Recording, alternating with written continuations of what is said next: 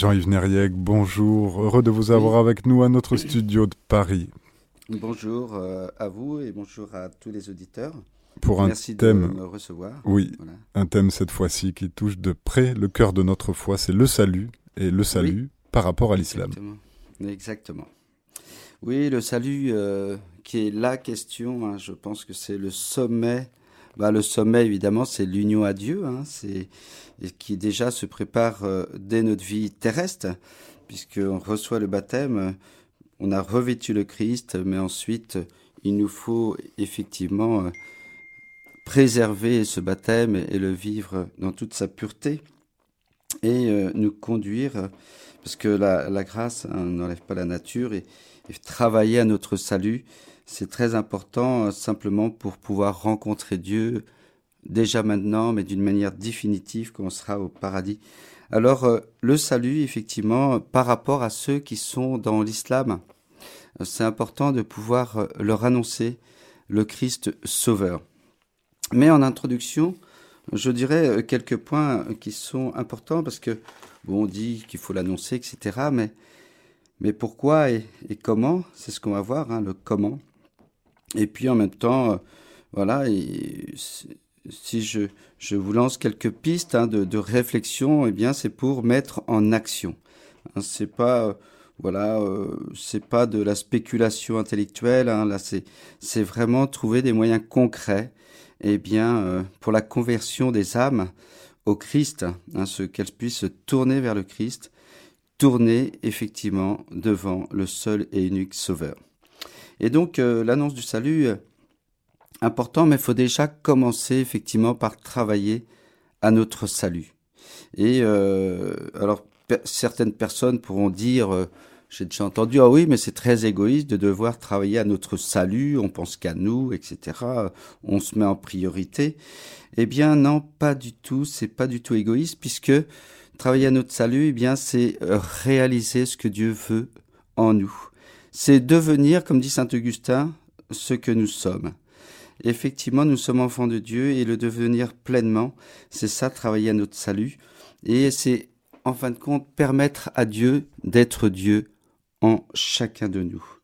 Et donc, c'est pas égoïste du tout, d'autant plus que plus Dieu est en nous, plus ensuite on peut effectivement le donner. Hein, Je le, je le dis souvent et je, je pense que je le redirai encore, mais c'est une parole de Jésus. hein. Vous avez reçu gratuitement, donnez gratuitement. Hein, Jésus nous dit ça dans Saint Matthieu. Donc c'est important de travailler à son salut, aussi pour ne pas parler de ce qu'on ne vit pas. Voilà, il suffit pas de, c'est pas de la théorie.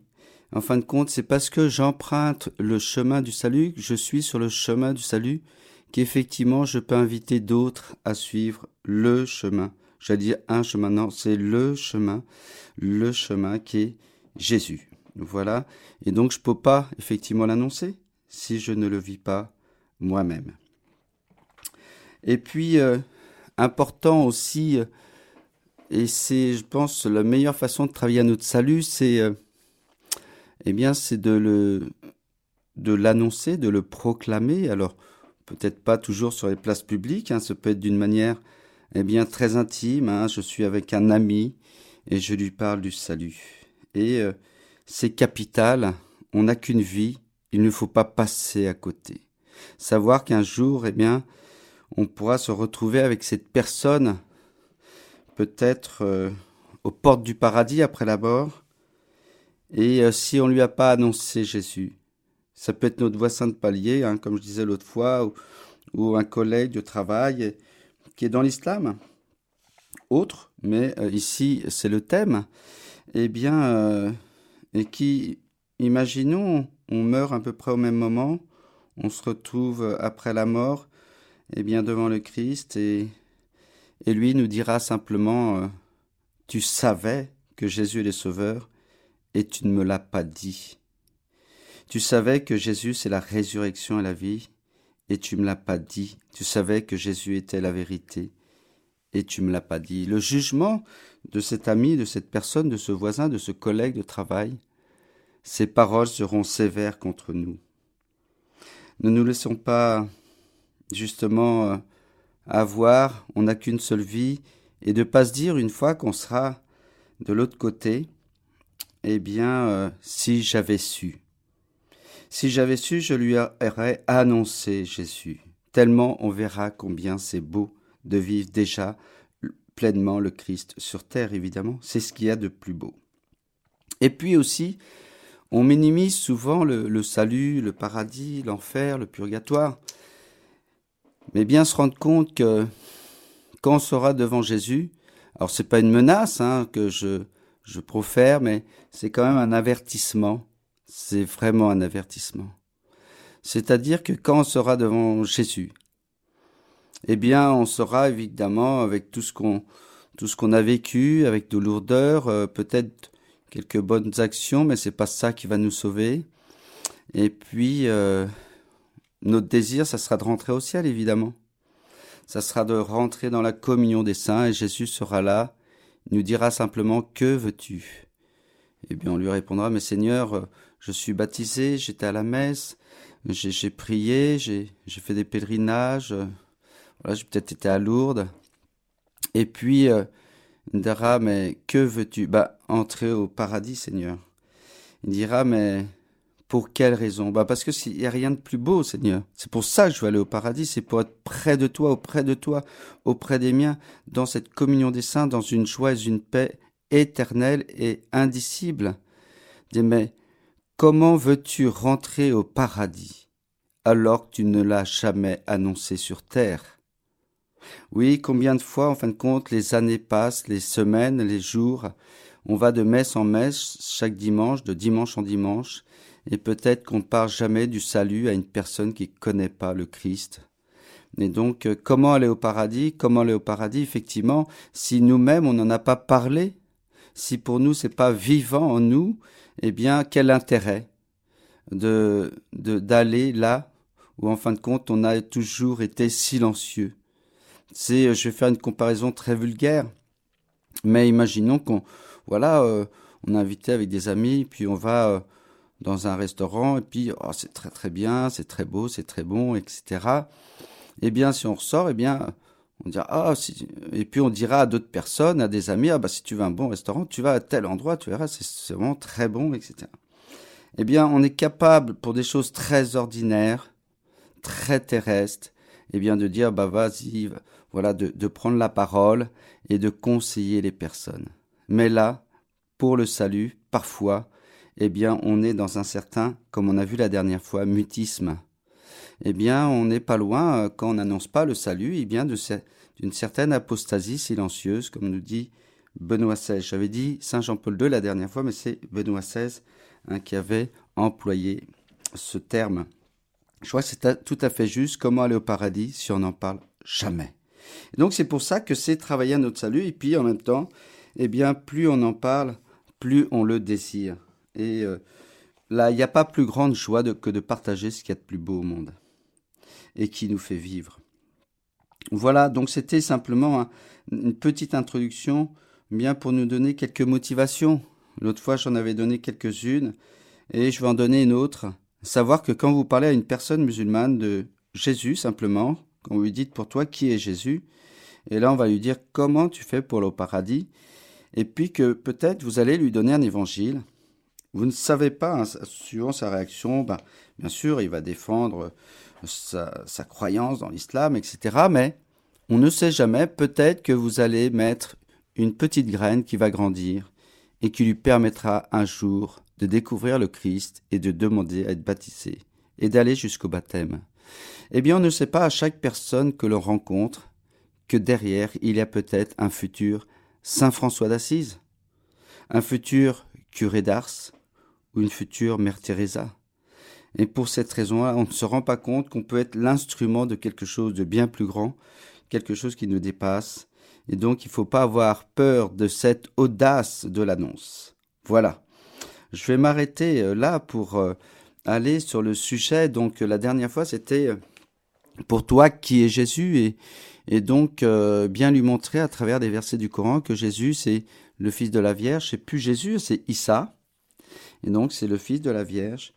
C'est aussi celui qui fait des miracles, c'est celui qui est pur et sans péché. mais c'est celui aussi qui vient juger l'humanité avec justice. Et donc là, on tombe effectivement, eh bien, pour faire la transition sur le salut. Je lui dire, mais comment tu fais pour aller au paradis? Alors ceux qui, qui m'ont déjà entendu hein, vont, vont réentendre effectivement des, des, choses que je dis, mais pourquoi je le répète? Bah Parce que c'est toujours le même refrain dans l'islam. Quand on rencontre une personne musulmane, elle va toujours nous dire, ah, pour aller au paradis, eh bien, euh, faut que je fasse euh, bah, les cinq piliers de l'islam. Hein, il va dire, faut que je prie, faut que je fasse mon pèlerinage, faut que je fasse le ramadan, etc. Et je lui dis, mais est-ce que tu penses aller au paradis euh, de cette manière-là, en faisant même des choses très pieuses hein, pour Dieu? Ben non, ça suffit pas. Faut que je fasse aussi des bonnes actions.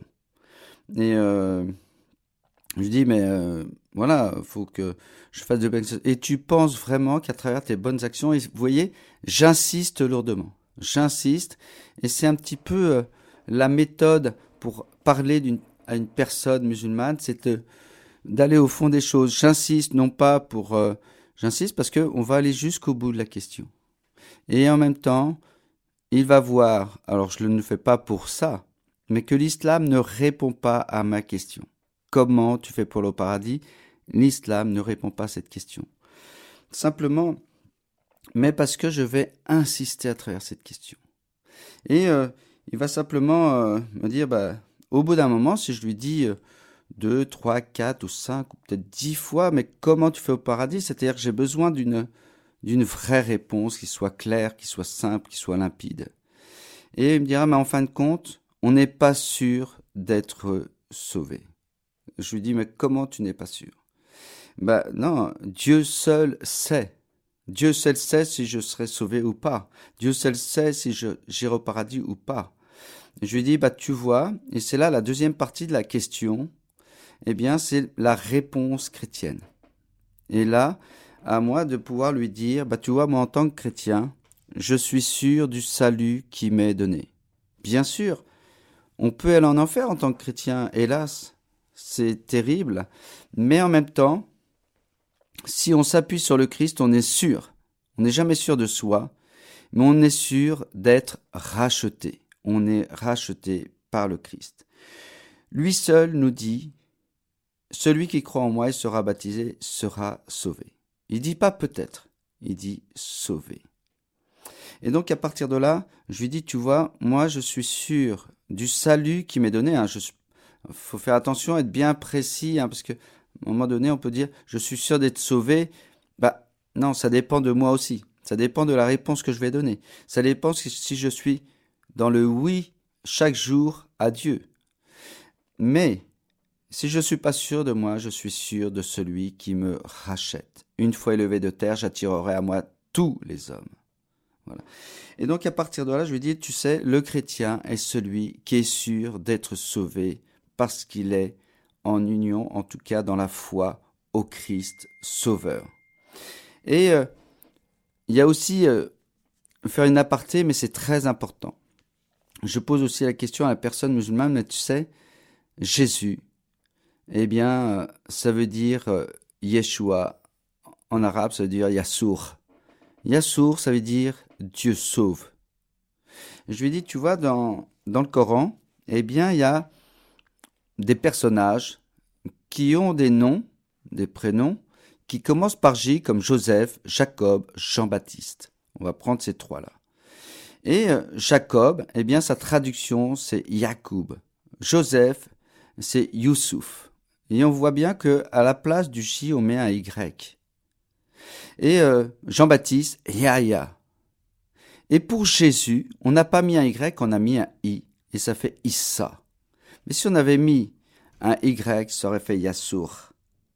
Et donc, si la personne musulmane, en lisant le Coran, voyait Yassour, eh bien elle pourrait se laisser attirer par le Christ parce qu'elle verrait que Yassour, ça veut dire Dieu sauve. Et donc, dans cette mauvaise traduction, déjà, eh bien, on enlève au Christ, eh bien, le titre de sauveur. Et on voit que l'islam, eh bien, ne fait que Jésus, comme on l'a vu la dernière fois, qu'un simple prophète, mais simplement aussi par le fait qu'on ait fait une mauvaise traduction de son, son nom, Jésus, qu'on l'appelait Issa au lieu d'Yassour, eh bien déjà, vous voyez, il y a une logique un petit peu dans le Coran. Eh bien, Dieu n'est plus sauveur, Jésus n'est plus sauveur parce que il n'a pas euh, c'est un faux semblant, il n'a pas été crucifié dans la sourate 4.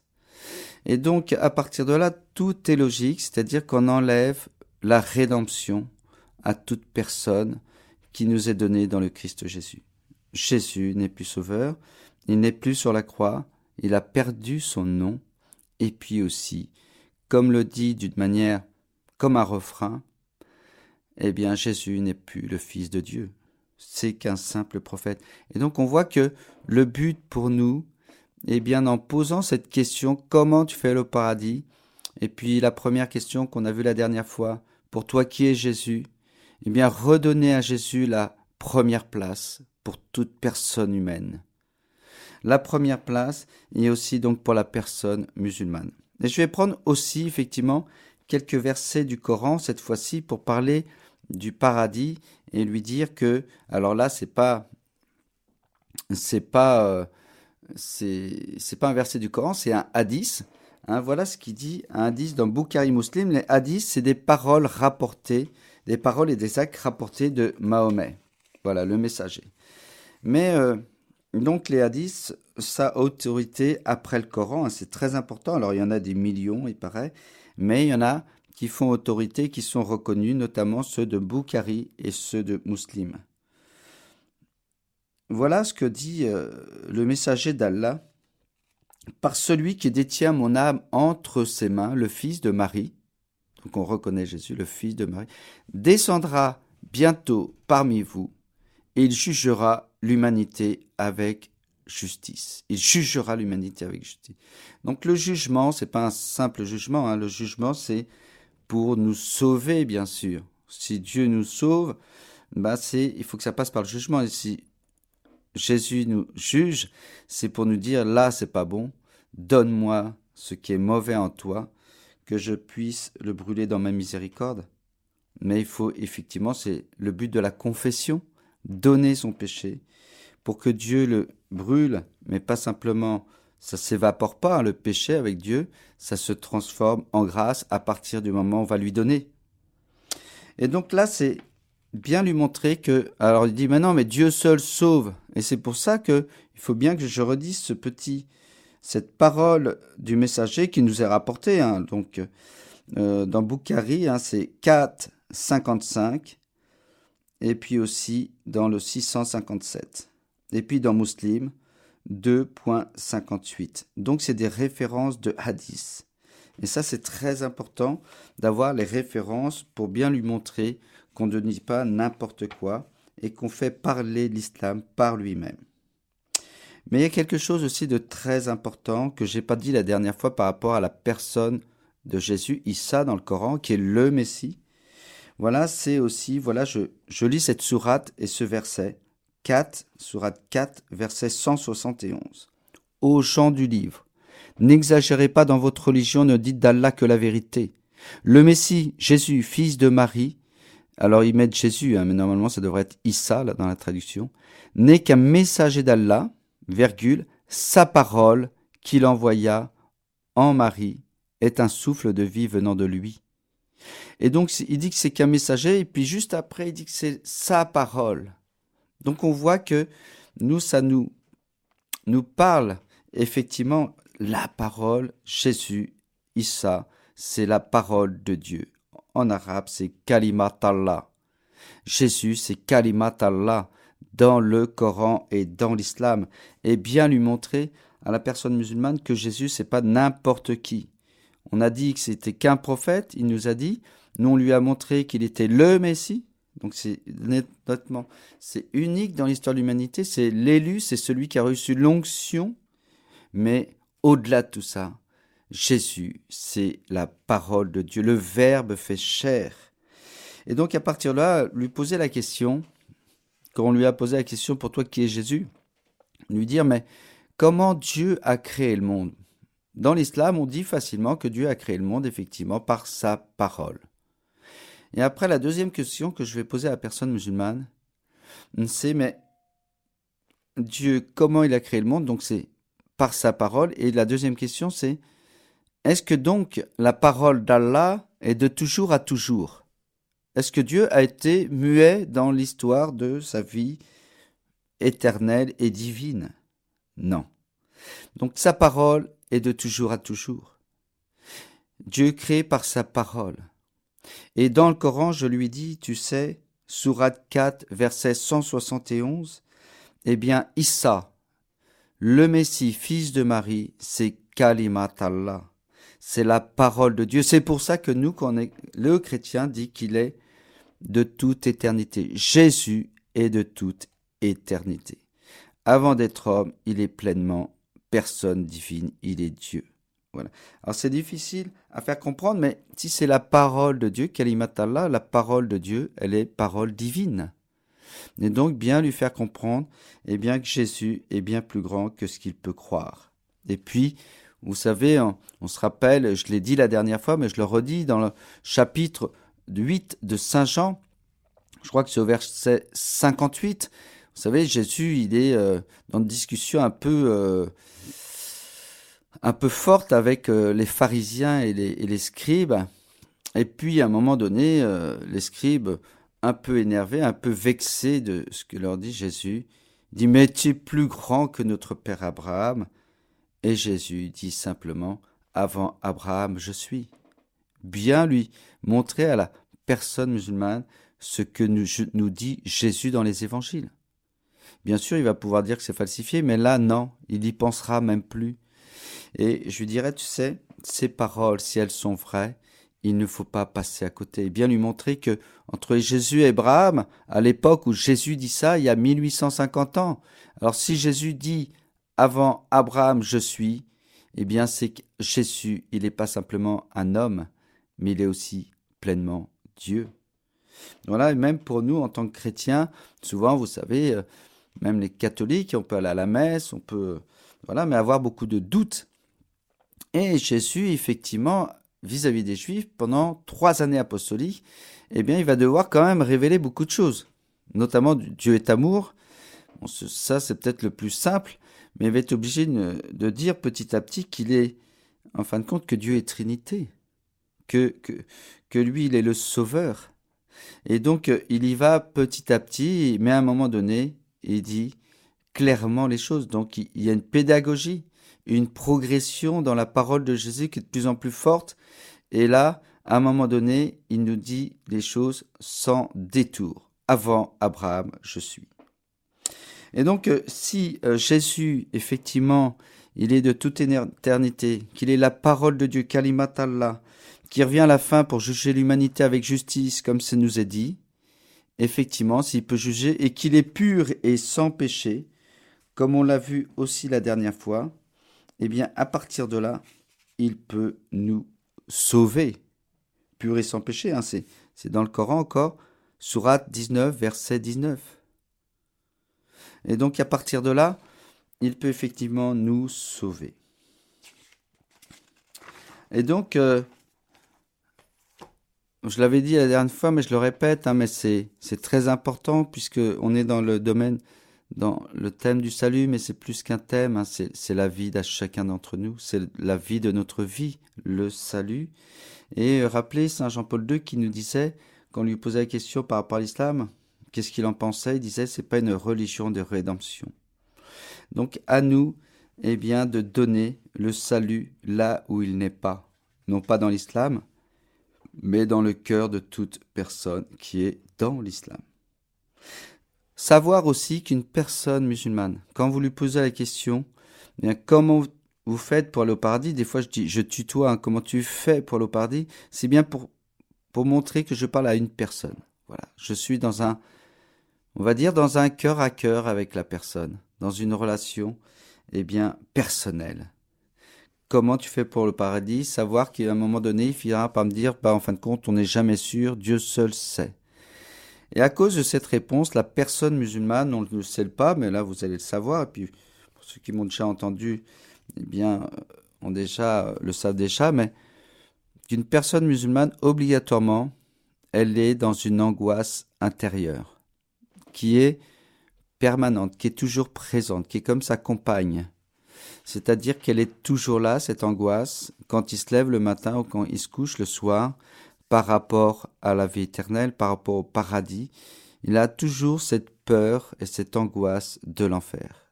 Et toute personne musulmane, bah, toutes, en tout cas quand elles accomplissent des actes de piété, eh bien c'est pour se dire, eh bien c'est pour éviter l'enfer. Alors que nous, bien sûr, si on va à la messe, c'est pas pour éviter l'enfer, c'est pour entrer un peu plus dans la vie éternelle qui nous est déjà donnée au baptême.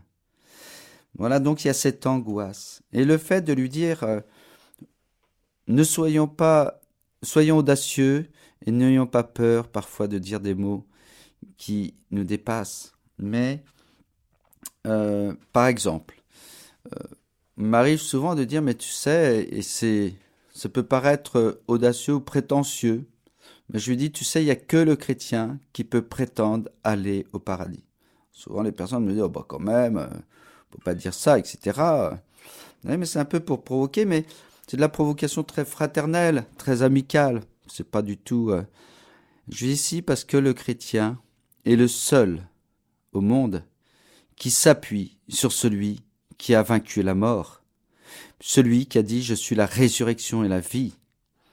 Et donc, pour cette raison-là, je m'appuie sur le Christ, je m'appuie sur le ressuscité, et pour cette raison-là, je peux dire, je peux prétendre à le paradis. Non pas par moi-même, mais par celui qui a vaincu la mort pour moi. Parce que Jésus n'est pas simplement ressuscité, pour ressusciter, eh bien, il a dû passer par la mort.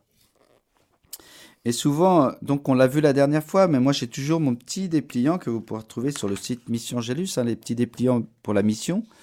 Mais dans le Coran, eh bien, euh, bien sûr qu'à un moment donné, il va dire ouais, mais il n'est pas mort sur la croix, etc. N'empêche que Surah 19, verset 33. Voilà ce qui est marqué.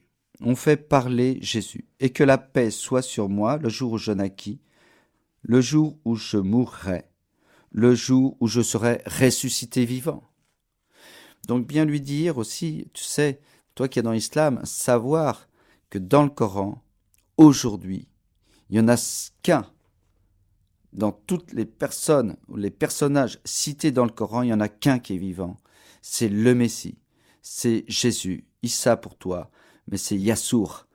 Donc c'est le seul qui est vivant, et plus que ça. C'est le seul qui parle de, de ressusciter. Voilà. Et donc personne d'autre n'en parle. Donc il en parle pour lui-même. Donc à partir de là, on peut attirer aussi son attention parce qu'on prend ces versets du Coran. Mais après, effectivement, dans l'islam.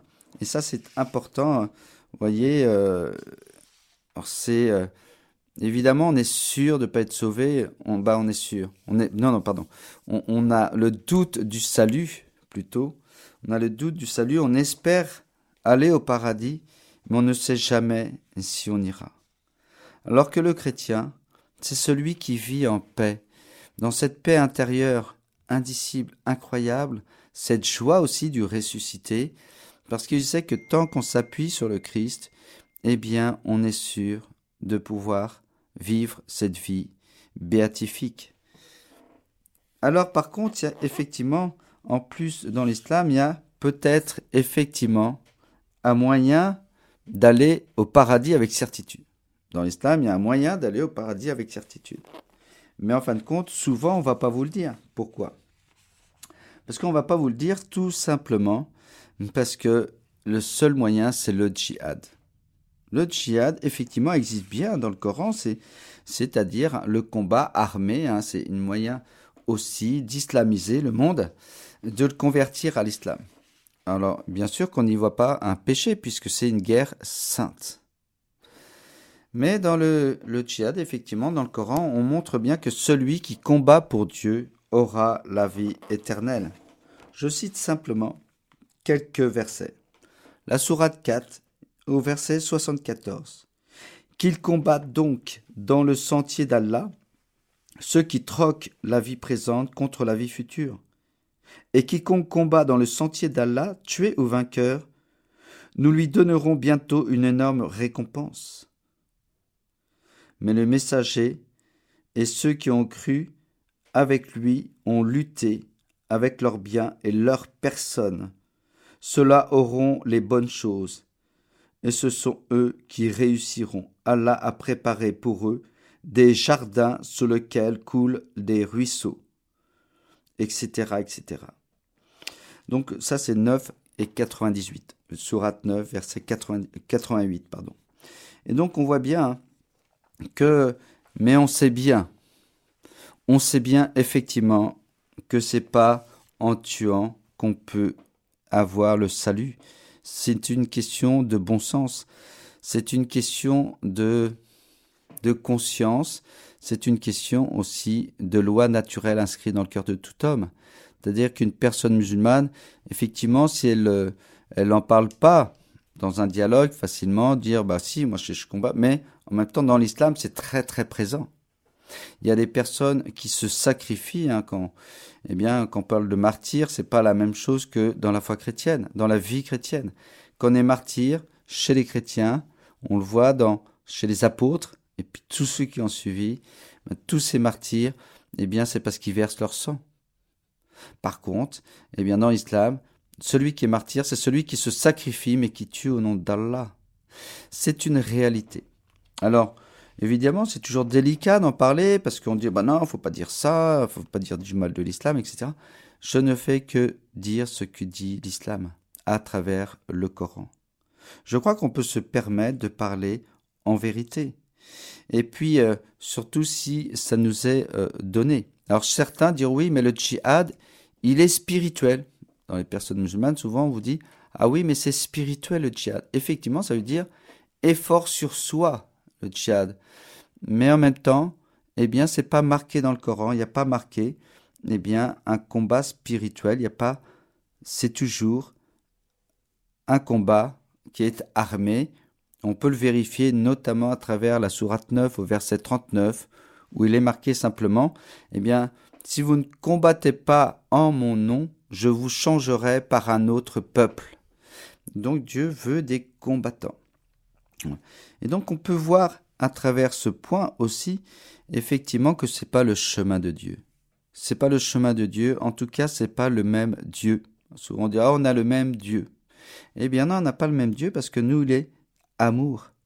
Et là on ne voit pas de l'amour effectivement. Et puis aussi quelque chose de, de très important.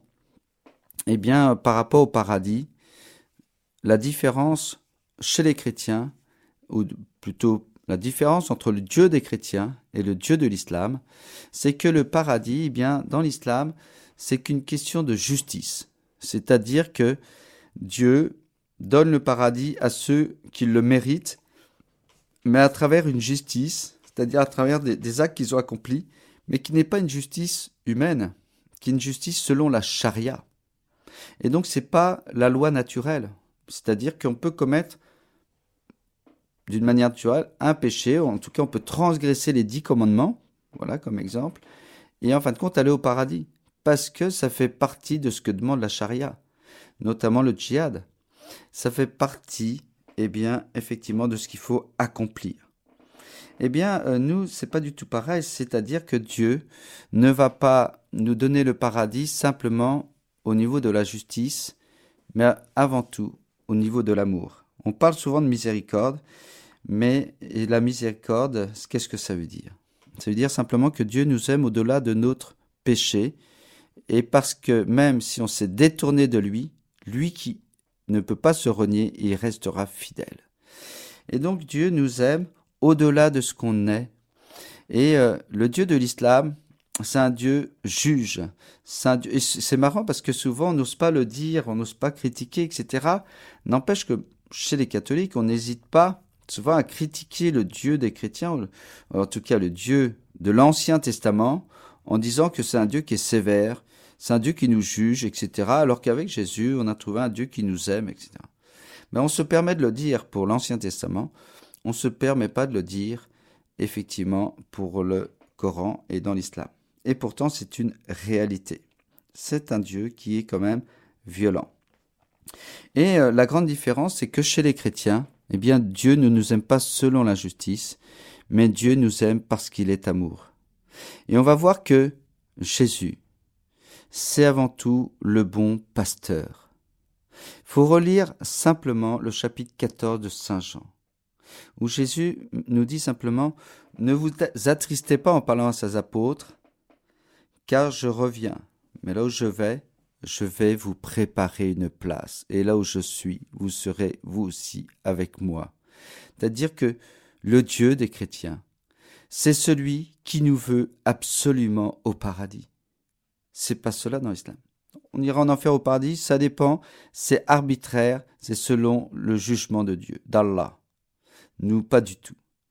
Dieu, chez les chrétiens, nous veut absolument au paradis. Il nous aime, il veut nous arracher eh bien, des ténèbres pour nous conduire dans la lumière.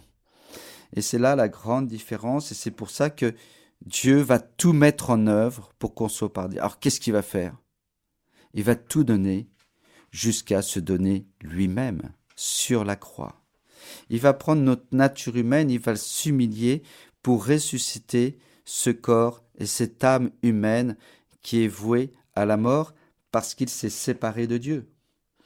Voilà la grande différence entre le Dieu des chrétiens et le Dieu de l'islam. C'est un Dieu qui nous aime infiniment.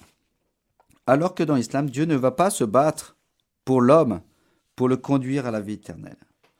Et c'est exactement cela qu'on peut dire à une personne musulmane, tu sais, moi je suis sûr que Dieu me veut au paradis, il fera tout pour cela. Et je sais que Dieu est tout-puissant.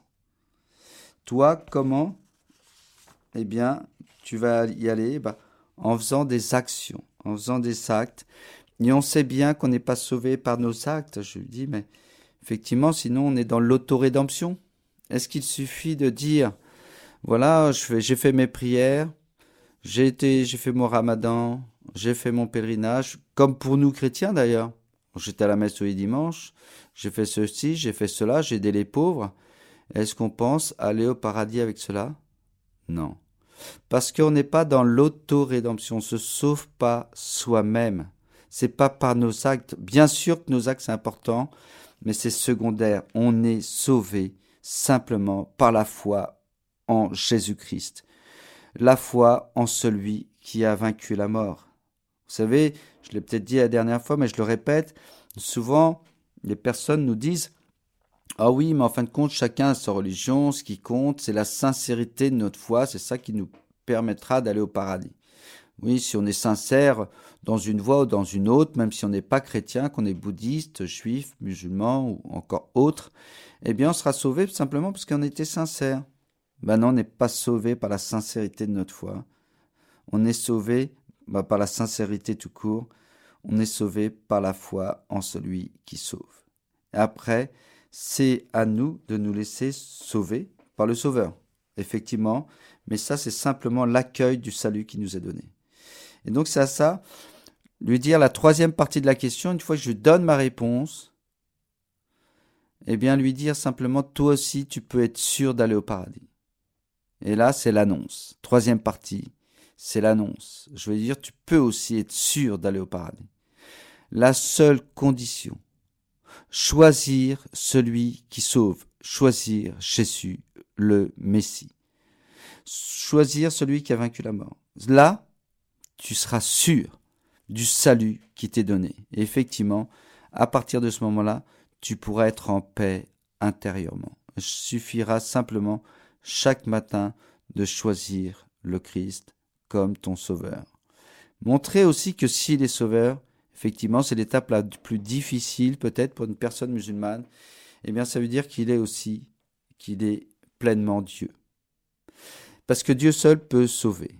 Et je terminerai là-dessus effectivement, eh bien, lui dire simplement, tu sais, je te propose, encore une fois, je leur dirai peut-être à chaque fois que je viendrai, mais de lui proposer un évangile pour connaître le Christ et de lui demander simplement à Jésus, si tu es vraiment le chemin, la vérité et la vie, donne-moi un signe. L'inviter à rencontrer le Christ, à faire cette rencontre intérieure qui est possible, et même l'inviter à rentrer peut-être dans une, pas peut-être, sûrement, rentrer dans une église.